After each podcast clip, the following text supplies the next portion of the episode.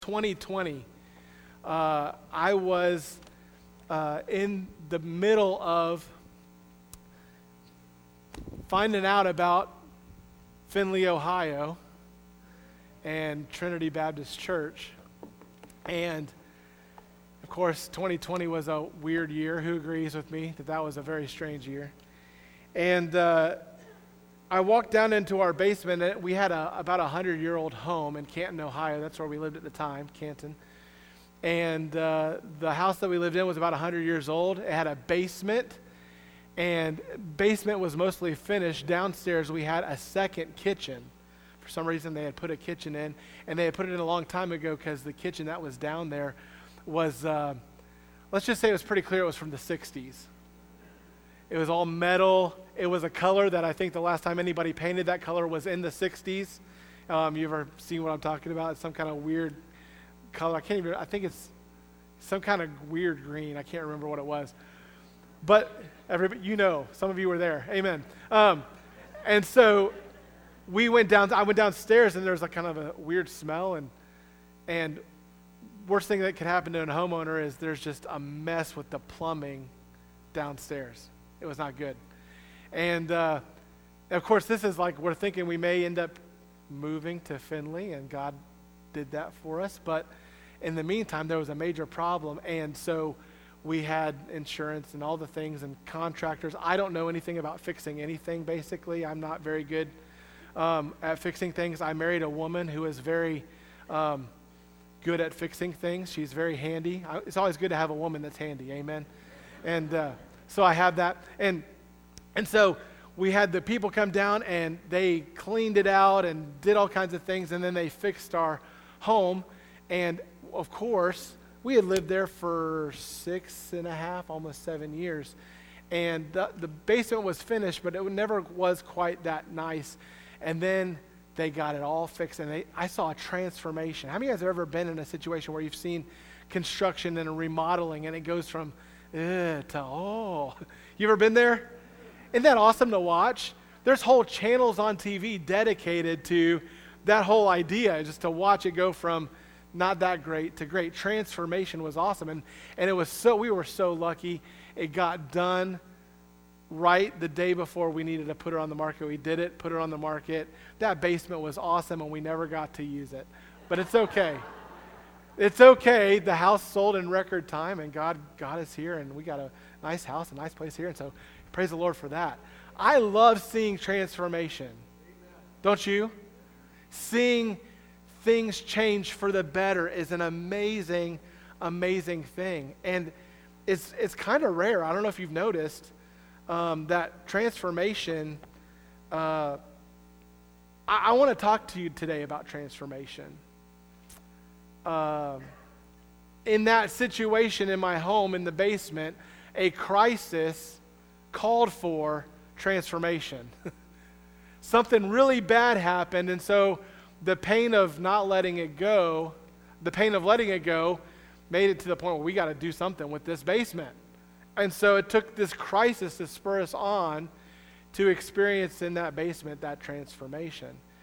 Today I want to talk to you about that but not with houses. I want to talk to you about how people change. Transfer, transformation seems to come more easily with things than it does with people. Have you noticed? Transformation can happen a lot more easily sometimes, it feels like, with things than with people. The tendency that people have, if you're a people, you'll feel this. If you're a person, I know. Uh, it's hard to change. Do you have something in your life that you want to have changed? Yeah? Anybody here tired of sin?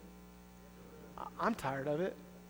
Sometimes, sometimes I'm not tired with it like I should be. Our tendency is to stay the same. One of the things that I've noticed in ministry is that often crisis is what spurs people to even look at change in their lives. The pain of not changing has to outpace the pain of transformation we certainly notice transformation when it happens. And we notice it because it's so rare, right? When that actually happens, when somebody changes, that, that stands out to us.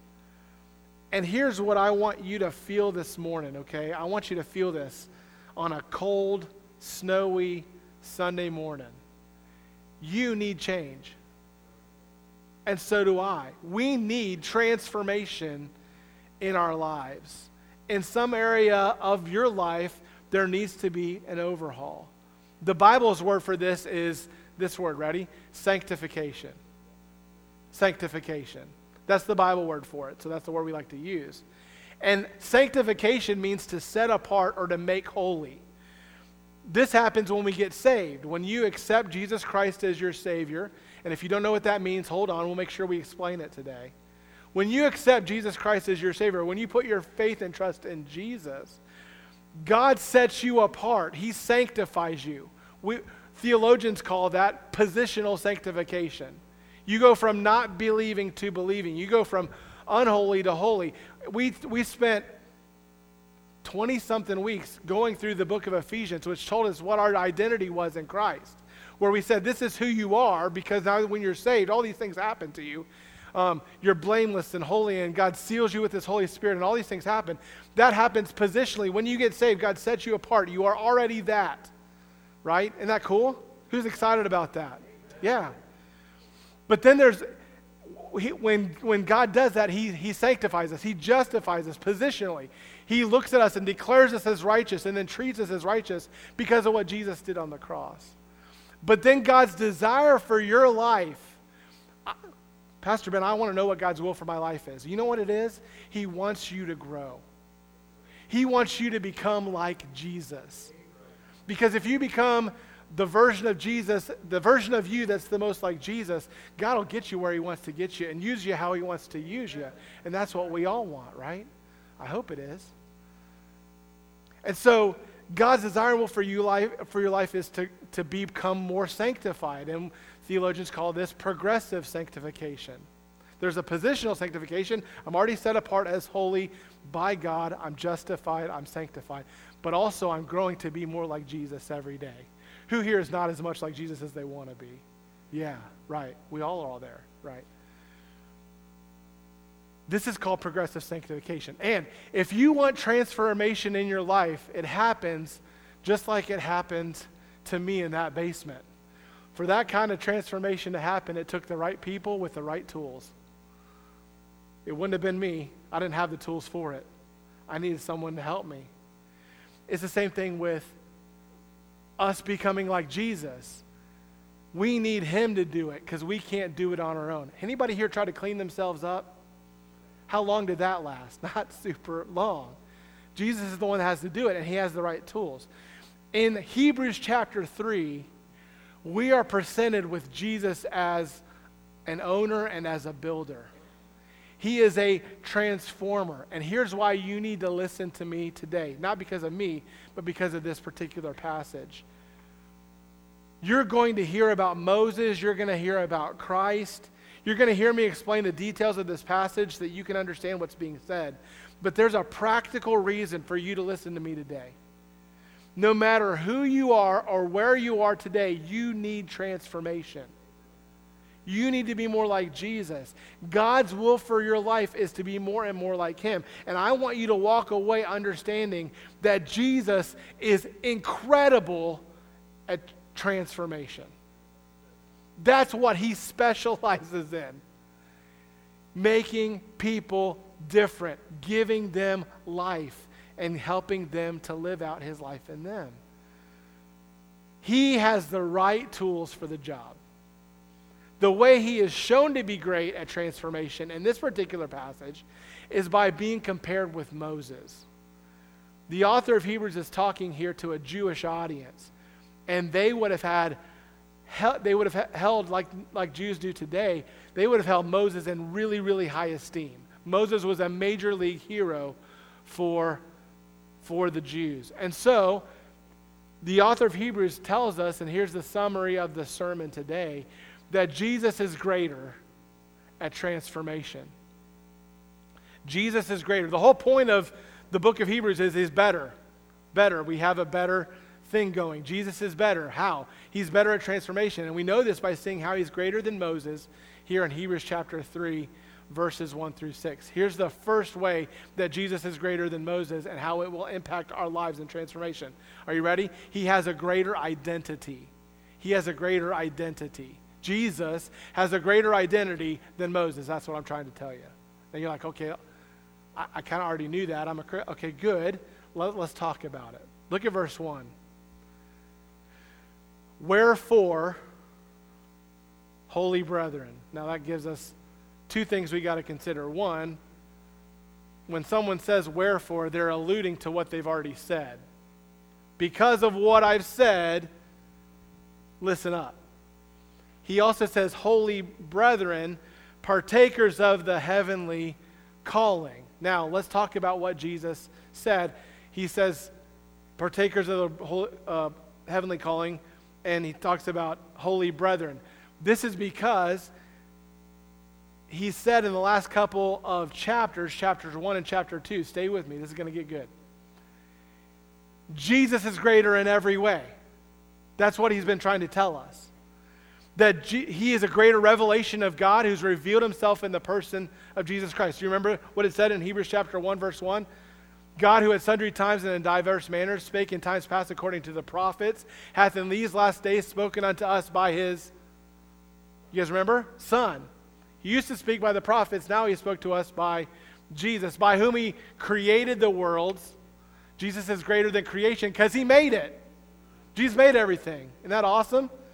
So he's, he, he's a greater revelation. He, he is uh, greater than creation. He says he's greater than the angels, right? Eh, the Hebrews, the Jews, held angels in high esteem.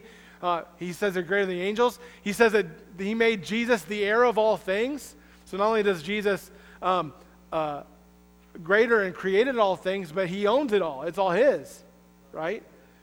And he's seated on the right hand of God. And we learned in chapter 2 that he's made, he was made a man. He was made a little lower than the angels. Why?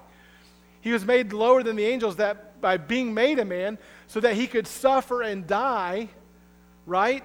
So that God could make him perfect through sufferings, it says. So that Jesus could die for us on the cross. And because he was God, he could do it without sin and become a high priest, someone who goes to God on our behalf, having dealt with all the things we deal with. Who's pumped about that? Isn't that cool that Jesus did that for us? And so, because of that, God he, he did it without sin, and because he comes a high priest, the Bible says that he is not ashamed to call us brethren. We're brothers and sisters with Jesus, and God has called us his sons and daughters. We have a family relationship with the God of the universe when we accept Christ as our Savior. That's awesome. Family get to stay at my house. What did we just sing? Hymn of, what did we just sing? Hymn of heaven. When we get to be family, guess where we get to go? We get to, you guys are not excited about. Have you heard of heaven? Did you hear about it? Like the gold is the pavement. There's no hunger in heaven. All the food doesn't taste like vegetables. I made that up. I made that up. The food's going to be awesome, right? And more importantly, God's there, Jesus is there. We're going to live forever. Are you excited about heaven? We, we get to go be with them. That's amazing, right? So this is a big deal. And, and, and this is what God has done for us. And so he says, Hebrews chapter 3, verse 1, you are partakers of the heavenly calling, the calling to salvation you get to calling to a family. You get to calling to, to being a part of who God's sons and daughters and Jesus' brothers and sisters, and we're, we're together with them. But he says, think about this. I want you to consider the apostle and high priest of our profession, Christ Jesus. Now that's interesting. He calls Jesus an apostle. The word apostle means one who is sent. Have you heard about sending lately? Right? Later, I'm not going to dismiss you. We're going to be sent, right? Jesus was sent. Jesus said, As the Father hath sent me, so send I you, right? So Jesus was sent on a mission. He accomplished his mission. He was made perfect through sufferings and through obedience. And so he came to us on behalf of God. Who agrees? This is really cool. He's an apostle, he is a sent one. And out of his authority, he sends us. Go ye into all the world, make disciples of all nations, preach, um, uh, teach all nations, baptizing them in the name of the Father, Son, the Holy Ghost, teaching them to observe all things whatsoever I've commanded you, and lo, I'm with you always. He's told us to go into all the world and preach the gospel. That's what he's told us to do. And so he, he is a sent one. But it also says here, consider the apostle and what? High priest. A high priest, he came to us to rescue us, sent from God, and then he went back to God and sits on the right hand of the Father and ever lives to make intercession for us. God, God, Jesus Christ goes to God on our behalf. Who's excited about that? That's pretty cool, right? He mediates between us and, and God. So, what an incredible thing he is, and what an incredible thing he does. And that's the apostle, the high priest of our profession. Isn't that cool that it's our, it's our profession? That's how we get, we're, we're saved because we put our faith in Jesus. He makes us this. Christ Jesus. And it says this about him who was faithful to him that appointed him. Who appointed Jesus? God the Father. Was Jesus faithful? In every way. We'll talk about that in a minute. But then he makes this comparison. He was faithful to him that appointed him as Moses was faithful in all his house. Now remember, the book of Hebrews was written to what kind of people? Hebrews, Jewish people. Some believing, some not. And it says here, he, was, Moses was faithful in all his house. I want to explain that to you. I want you to think about the identity of Moses this morning. Moses is not a as big a deal to us like he was in the days of the Jews to whom this letter was written. Moses was the greatest hero of the Jewish faith, one of the greatest ones. I mean, he's definitely in the uh, one of the most important that, that ever lived. Everything about Moses was wonderful to the Jewish people. Re- remember his miraculous preservation at his birth? The, the Pharaoh decided he was going to kill all the babies. What's with leaders wanting to kill babies? It's like it's stuck around for a long time, okay? Happened at there, it happened at Jesus' birth. It's still going on. Get your baby bottle. Um, that was free. and, and Moses' mama had this baby. She's supposed to kill all the sons, and so they, they uh, he put him in a, in a basket filled with pitch, put him on the Nile River, and God in his sovereignty brought that, that basket right to the princess of Egypt who picked him up out of the water and named him drawn out of the water. Moses means drawn out of the water. And so even his name rescued. God, the princess didn't rescue him, God did. Right? And then, God, and then he had this unique ability because of his upbringing, because God did that, to be both Jewish and Egyptian. That's exactly what God was going to use him to do, to, to be sent. Remember, he, you guys remember the story, right? He, he grows up, he sees uh, an Egyptian killing a Jewish person. Uh, this, the Jews were there in Egypt because God preserved them through Joseph to get them to Egypt so that they can continue to live. And from there, they became not just a family, but a nation. A Pharaoh arose that did not know Joseph, who delivered them. And so they had uh, this nation that was growing up under the Egyptians. The Egyptians decided, hey, we got to kill the babies, we got to make all of them slaves because they're going to take over.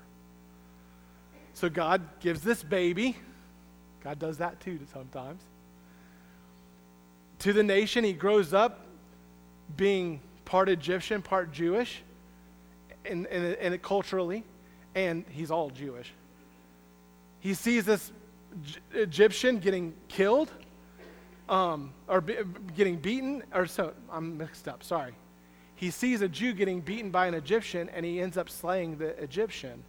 Then he sees a couple of Jewish people later arguing with each other. And he tries to stop them. They're like, Are you going to kill us too? And he realizes, I'm not the only one that knows this. And so what does he do? do? He goes into the wilderness. And while he's there in the wilderness, God shows up. He sees a, a burning bush. You guys remember this?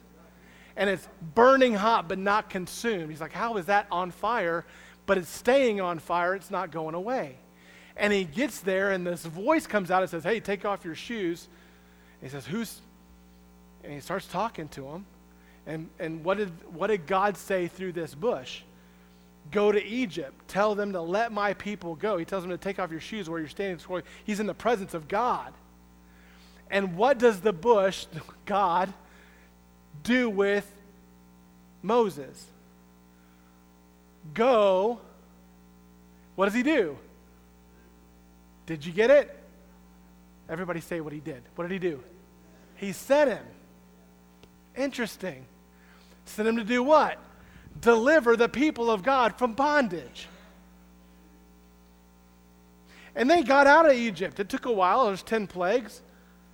But they got it, they, they went through the water. That's interesting. The Bible talks about that. And then they come to the other side, and God gives Moses his law. He writes it down. And sometimes God, Moses is like a prophet going to the people, hey, this is what God says. Sometimes he's going to God on behalf of the people. Don't kill him, Lord. right? And he's he's mediating between it's kind of a similar ministry. Who understands this? Right. And what did Moses do? What was and we'll talk about this more in the next point, but what did Moses end up doing? Because of Moses, they got the law. Who wrote the law? God did. The Holy Spirit gave it to him. More on that tonight. But Moses was a human instrumentality to do what he did in terms of giving them the law. He, it was in that that they also got the tabernacle, right? And the tabernacle was this thing that later on was the temple where God came and actually in, dwelt in the temple, and his presence was there, and they would do sacrifices and all of those things. This was Moses. And it says here about Moses that he was found faithful in all his house. Um, I hope that I'm faithful like that. I want to be faithful. Who wants to be faithful? Yeah. But at best, Moses was just a human being with normal frailties and failures like we have. Moses messed up at times. But the Lord Jesus Christ was the eternal become the eternal God becoming a man, walking on this earth. In every detail and in every degree, the Lord Jesus Christ was totally faithful. He 100% of the time did the will of the heavenly of our heavenly Father. Jesus is faithful. Jesus is faithful. He will never let you down. He also is one that is, has majesty. Look at verse 3, it says, For this man, Jesus, was counted worthy of more glory than Moses, inasmuch as he who hath builded the house hath more honor than the house. You remember talking about the glory of Jesus being greater than Moses. What story does that make you think of? Jesus in Matthew 17 goes up to the mount and he takes Peter, James, and John with him up on that mountain. You guys are, some of you are shaking your head, you know where I'm headed. And he gets up on that mountain, and the Bible says that in, in one moment, a couple things happen. One, the radiance of Jesus' glory shows in a way it wasn't shown before, right? His humanity, I don't know how it happened. It's a mystery. We don't know how it happened. It's a miracle. Who agrees it's a miracle? But, but it was pulled back, and the radiance of his glory was shown. He was identified in a way that was incredible. But then at the same time, there's two Old Testament people that show up Moses and Elijah. I'm not the first one to say that's like the law and the prophets. Moses, did you know Moses wrote Genesis through Deuteronomy? God did it through him. And then Elijah is an Old Testament prophet, and it kind of represents both things. Remember what Peter did? Peter was there. One thing you do sometimes when you disciple people is you take them and let them experience things. And Peter was there and he experienced this incredible moment. In 17:3, this isn't on the on the screen, but here's what it says. Behold, there appeared unto them Moses and Elijah talking with them. Then answered Peter and said unto Jesus, Lord, it is good for us to be here. If thou wilt, let us make three tabernacles one for thee, one for Moses, and one for Elias. I love this next phrase. While yet he while he yet spake. God didn't wait for the words to get out of Peter's mouth. Behold, a bright cloud overshadowed them, and behold, a voice out of the cloud which said, This is my beloved Son. This is my beloved Son, in whom I am well pleased. Hear ye him. Later on in our text here in Hebrews, the Bible refers to Moses as a servant, but Jesus as a son. Jesus is greater than Moses. Jesus is greater than Moses in his identity. Verse 5, it says that Moses was faithful as a servant. The word servant there is a different word. It doesn't mean a slave. Mean as a slave, it means someone who gave personal service freely at a great cost. But Jesus was much more than a servant. In verse 6, it says, But Christ is a son over his own house. Moses was a servant, but Christ was a son. He was God's son. When God got ready to send a Savior into the world, He didn't just send a servant, He sent His son.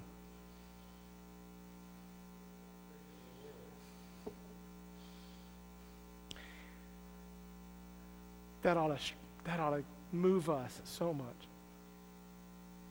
We are called in these verses to this understanding of the identity of Jesus he has a greater identity. Number two, he has a greater ministry. A greater ministry. Look at verse 3. For this man, Jesus, was counted more worthy, worthy of more glory than Moses, inasmuch as he who hath builded the house hath more honor than the house. For every house is builded by some man, but he that buildeth all things is God. And Moses verily was faithful in all his house as a servant, here it is, for a testimony of those things which were to be spoken after.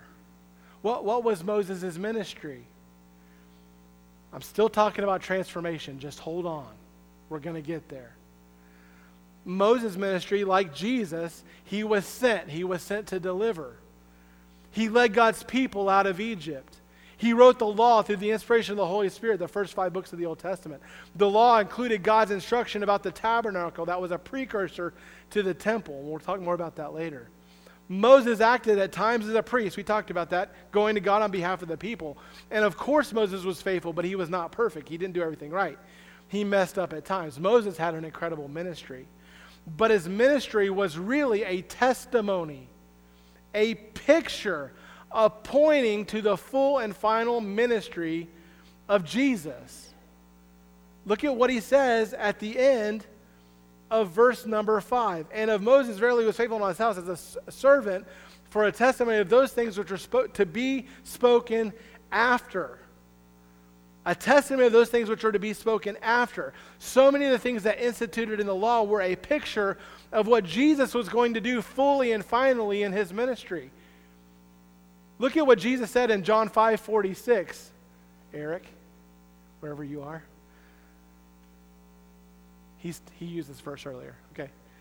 For had ye believed Moses, you would have believed me, for he, who's he? Moses, wrote of. Who's he talking about? Jesus, Moses wasn't just writing about what was going on, he was picturing something that was coming. Who received instruction about the sacrificial system and instituted that? Moses. What did John say? Behold, the Lamb of God that takes away the sin of the world. The sacrificial system was a way of pointing to the Jesus, the Messiah, the, wrath, the, the Lamb of God who would take on the wrath of God as a substitutionary atonement for you and for me. Who agrees with me? When Moses wrote about Abraham going to Mount Moriah, sacrificing his one and only son, and getting a substitute ram in place of, what was he writing about? He was writing about Jesus. That's what he was writing about. Jesus had a great, greater ministry by definition because the ministry of, that Moses did pointed to Jesus. The law can't save us.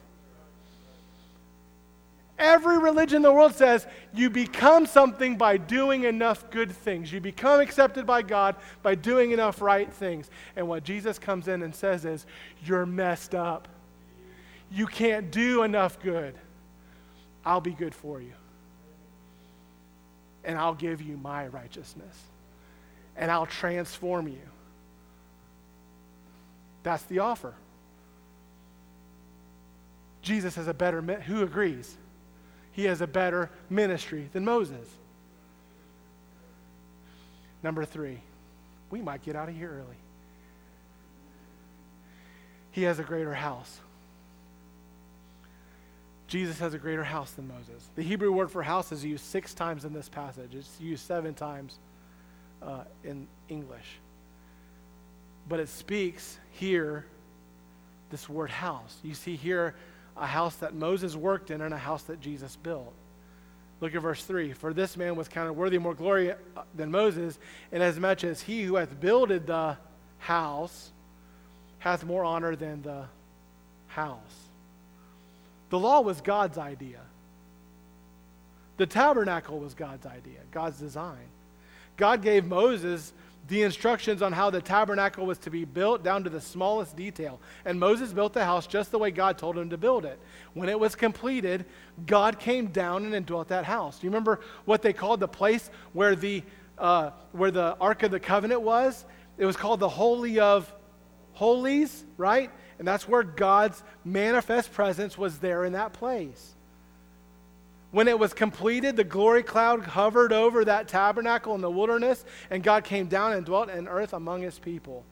By the time of the Lord Jesus Christ, Moses' house, the tabernacle, had been superseded by a larger, more elaborate house that was known as the temple. It was built basically on the same design as the tabernacle, just bigger and even more ornate. When the temple was built, God came down in the glory cloud and dwelt there. The building was God's dwelling place on earth. Now, there's two houses that are talked about here.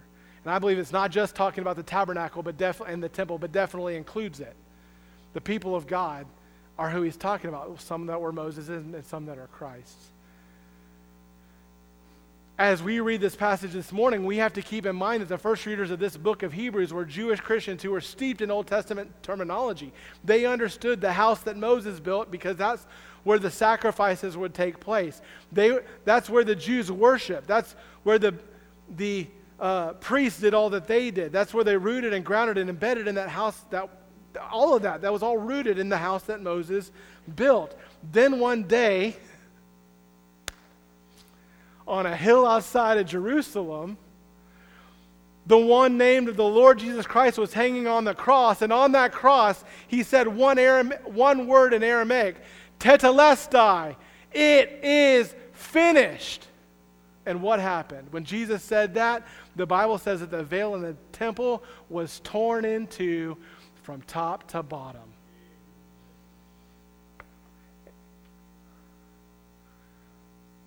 God's presence isn't just in a place then. We can go to the Holy Holies. On that day, Moses' house was rendered obsolete. Read the last two verses with me. And Moses verily was faithful in all his house as a servant for a testimony of those things which are to be spoken after. But Christ as a son over his own house, whose house are we. Why are you not yelling in excitement right now?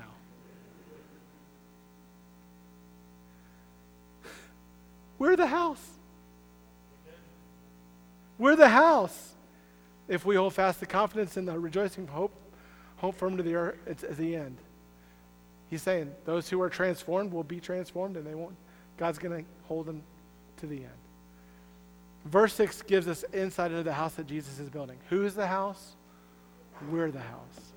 The holy brethren who profess Jesus as Lord, apostle, and high priest of our profession. God does not just inhabit a place, now God inhabits a people. He inhabits us. Just a few weeks ago in Sunday school, we studied a passage about this woman at the well, the Samaritan woman. Remember that?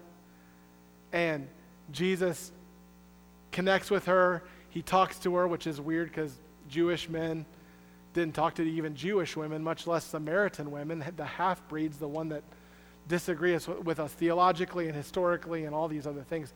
Most Jews wouldn't even go into their, her part of the world. And she's coming at noon to the well. There's no other women around. She's been ostracized by her own community, these Samaritans, because she's had five husbands. And she doesn't know that Jesus would know this. Here's this Jewish man sitting on a well. The Samaritan comes up, woman comes up, and she said, and Jesus says, Hey, can I have some water? She's like, You're talking to me? I, why are you talking to me? You're not supposed to talk to me.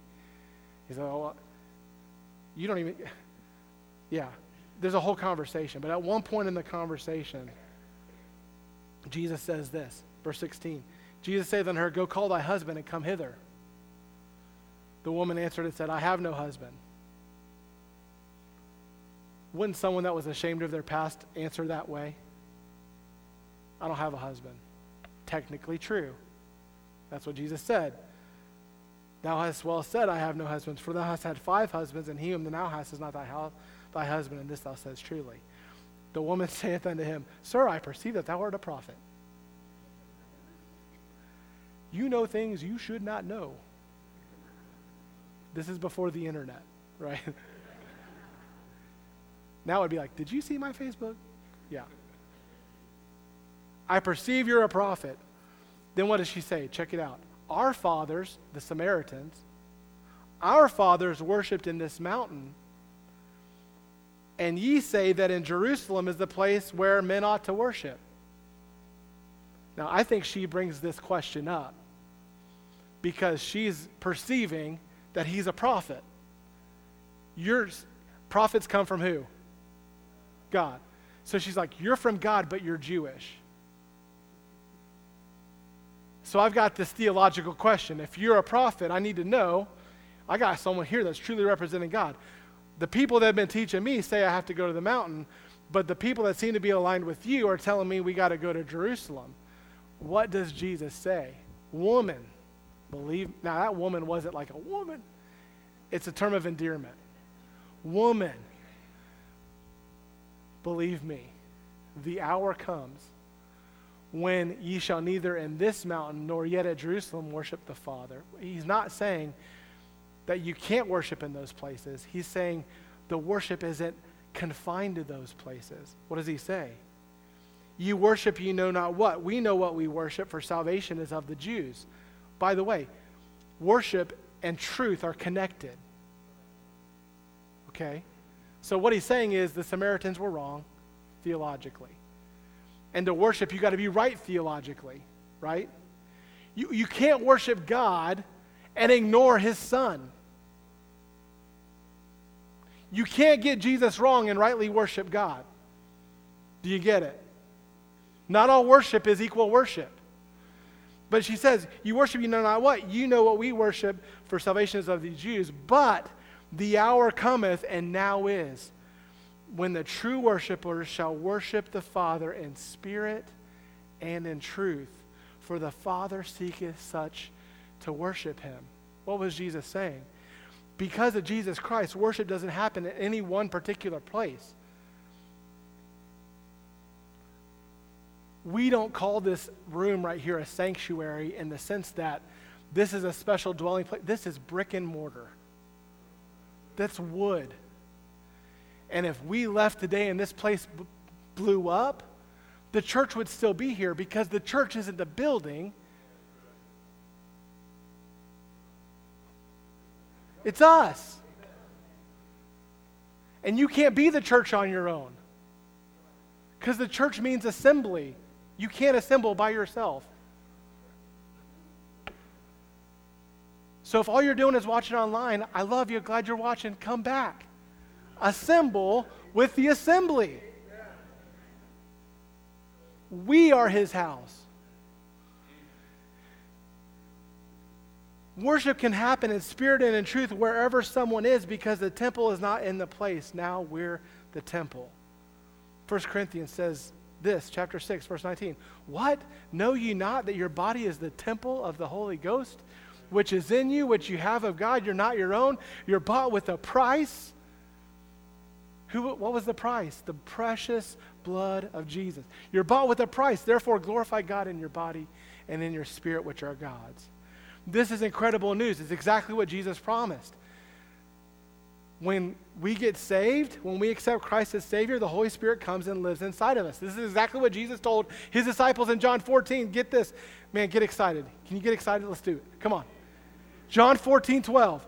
Verily, verily, I said unto you, he that believeth on me, the works that I do shall he do also.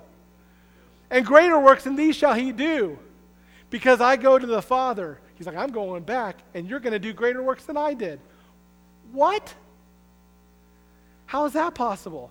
Whatsoever you shall ask in my name, that will I do, that the Father may be glorified in the Son. If you shall ask anything in my name, I'll do it. If you love me, keep my commandments. And I will pray the Father, and he shall give you another capital C comforter. The third person of the Trinity, the Holy Spirit. That he, that he may abide with you forever. Forever. Once he gets in, he doesn't get out. That's why Paul says, don't grieve the Holy Spirit of God. Why is he grieved? Because I keep messing up, sinning, going against his will, and he's in me and he can't leave me. Because it's even the Spirit of truth, whom the world cannot receive, because it seeth him not, neither knoweth him. But ye know him, for he, what is it? For he what? Dwelleth in you and shall be in you. This is exactly what's happened. Jesus did send his Holy Spirit to live inside of those who know him. This is why Jesus is incredible at transformation. I couldn't get to him, he had to get to me. Findlay, Ohio couldn't get to him, he had to get to Findlay, Ohio. How did he do it? He indwelt the people that he, he saved.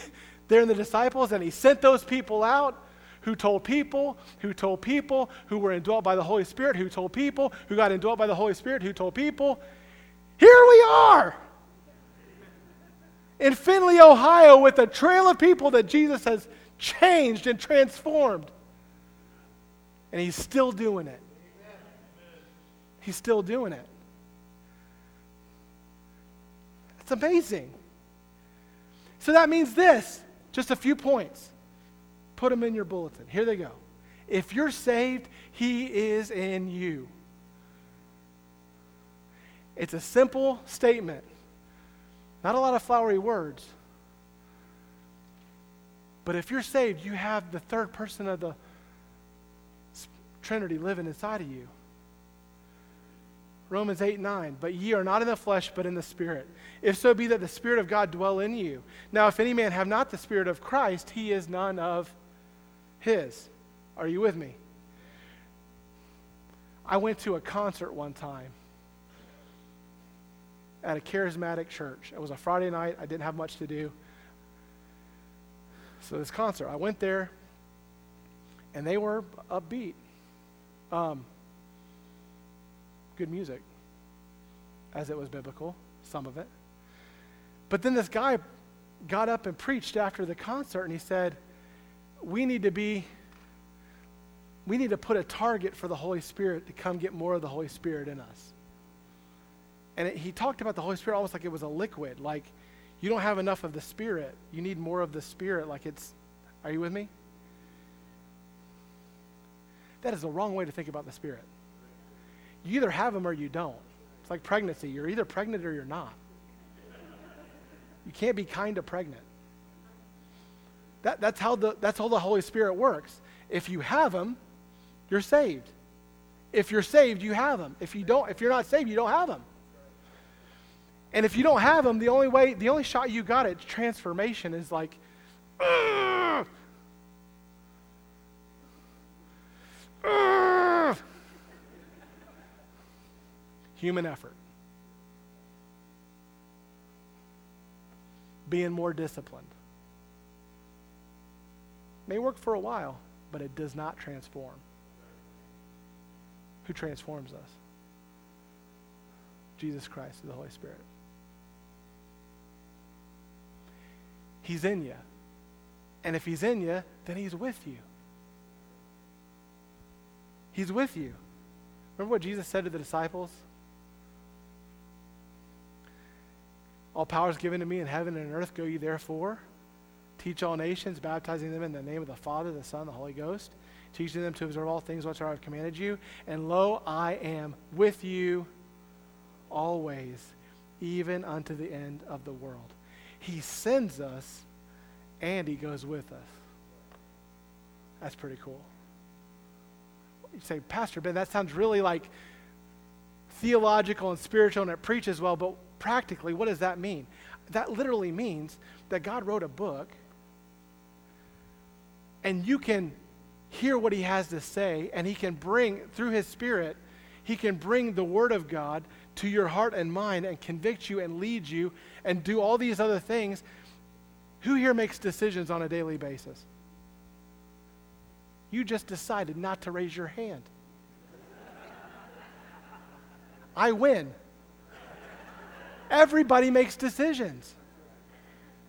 And your decisions need to be informed by the Word of God and convicted on your heart by the Spirit of God. Right? You need that every day. And as God does that in your heart and mind every day, as you spend time with Him, as we're going to see in a minute, He begins to change your choices and change your thinking. You're, you're, you're renewed by the, by the Spirit, right? Uh, Romans 12, 1 and 2. This is a bad time to try to quote a verse and I can't remember it. I beseech you, therefore, brethren, by the mercies of God, that you present your bodies a living sacrifice, holy, acceptable unto God, which is your reasonable service. Right? Are you with me? So, so that's what he does. He's with you. He's in you. Number three, he'll empower you. He'll empower you. Acts 1 7 and 8 says, And he said unto them, It is not for you to know the times or the seasons which the Father has put in his own power, but ye shall receive power. After that, the Holy Ghost has come upon you, and you'll be witnesses unto me in Jerusalem, Judea, Samaria, and unto the uttermost part of the earth. Ephesians, I got time. Ephesians chapter 1. You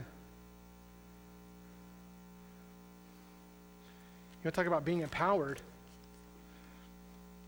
Wherefore I also, 115, wherefore I also, after I heard of the faith of the Lord Jesus Christ and love unto all the saints, cease not to give thanks for you, making mention of you in my prayers, that the God of our Lord Jesus Christ, the Father of glory, may give unto you the spirit of wisdom and revelation and the knowledge of him. I'm praying that you would know Jesus, that you would know what you have, the eyes of your understanding be enlightening, enlightened that ye may know what is the hope of his calling. Who's excited about the hope of Jesus' calling? We're going to heaven, right?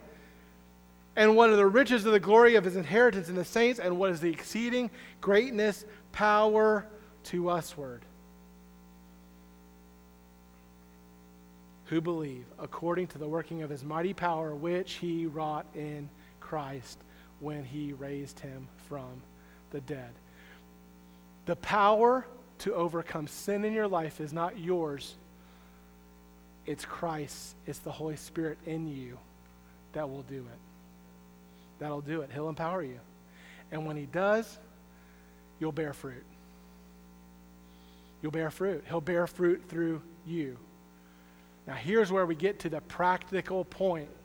You're saying, Pastor Ben, this has been very, I see it. I see it in the text. I see what you're talking about. Jesus transforms. He, he comes and he indwells, and when he indwells, he transforms. How do I change? I'm still struggling with sin. I'm still struggling with thinking the right thing and doing the right. Anybody here struggle? I still struggle with doing the right thing and, and being the right person. How does it happen? How does it happen? Jesus spoke to that. This is amazing. If you will study this and, and apply this to your life, to me, this is the secret of what God's going to do in our church. If God does anything in the next 20, 30 years, and beyond with our churches because, because we claim the promises he gives us right here. Jesus said in John 15, 1, I am the true vine, and my Father is the husbandman. Every branch in me that beareth not fruit, he taketh away, and every branch that beareth fruit, he purgeth it, that it may not bring, that it may bring forth more fruit. Now you are clean through the which I have spoken unto you. Here it is: Abide in me, and I in you. Abide in me, and I in you. You know what abide means? Remain, stay, spend time with, rest in, be with. As a branch cannot bear fruit of itself, except it be in the vine, no more can ye except ye abide in me. there's two options to change. Or Jesus transforming you, you getting your nutrition from the vine. He wrote a book. The author of the book he sent to live in us. We're the temple. Not because we deserve it, but because of his grace. I'm the vine, you're the branches. He that abideth in me, and I in him, the same bringeth forth much fruit. For without me ye can do a little bit. No, nothing. If a man abide not in me, he is cast forth as a branch and is withered, and men gather them and cast them in the fire, and they are burned. If ye abide in me, and my words abide in you, you shall ask what you will, and it shall be done unto you. Herein is my Father glorified, that ye bear much fruit. How do you want to glorify God? Bear fruit. How do you bear fruit? Abide in the vine. That's how you be, what does he say? My disciples. There's an old Sunday school song. Read your Bible, pray every day, pray every day, pray every. I chose the wrong key. Read your Bible, pray every day, and you'll grow, grow, grow.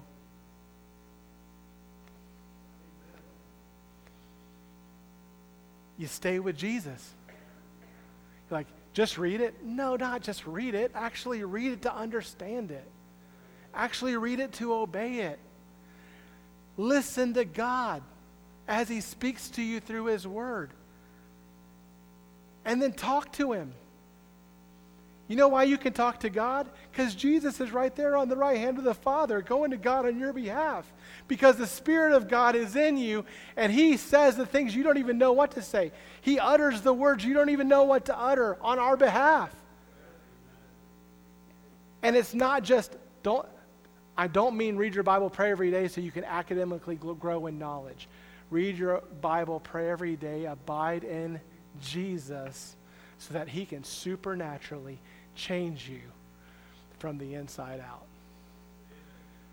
Because He's in there. He's in there. Stop fighting Him. Start cooperating with Him. Because His will for your life is to grow. He wants to transform you from the inside out. I've tried to change from the outside in. It does not work. It doesn't. So this means if you're not saved, you have no shot at this kind of transformation. And, and, and, if you're not saved, you haven't put your faith and trust in Jesus, and that means you're not going to be in heaven. God doesn't dwell in you. But the good news is you can be. He can come live inside of you. He can positionally sanctify you. He can set you apart. He can make you one of his kids. Jesus can be your big brother. You can have eternal life and be changed. He can do it. He wants to do it. He wants to do it. He who comes to me, he said, I will in no wise cast out. Jesus will change and transform your life when you cooperate with him to do it. He's got a greater identity than Moses, a greater ministry than Moses, and he's building a better house than Moses. Who's his house? Where his house? Would you bow your heads and close your eyes with me this morning?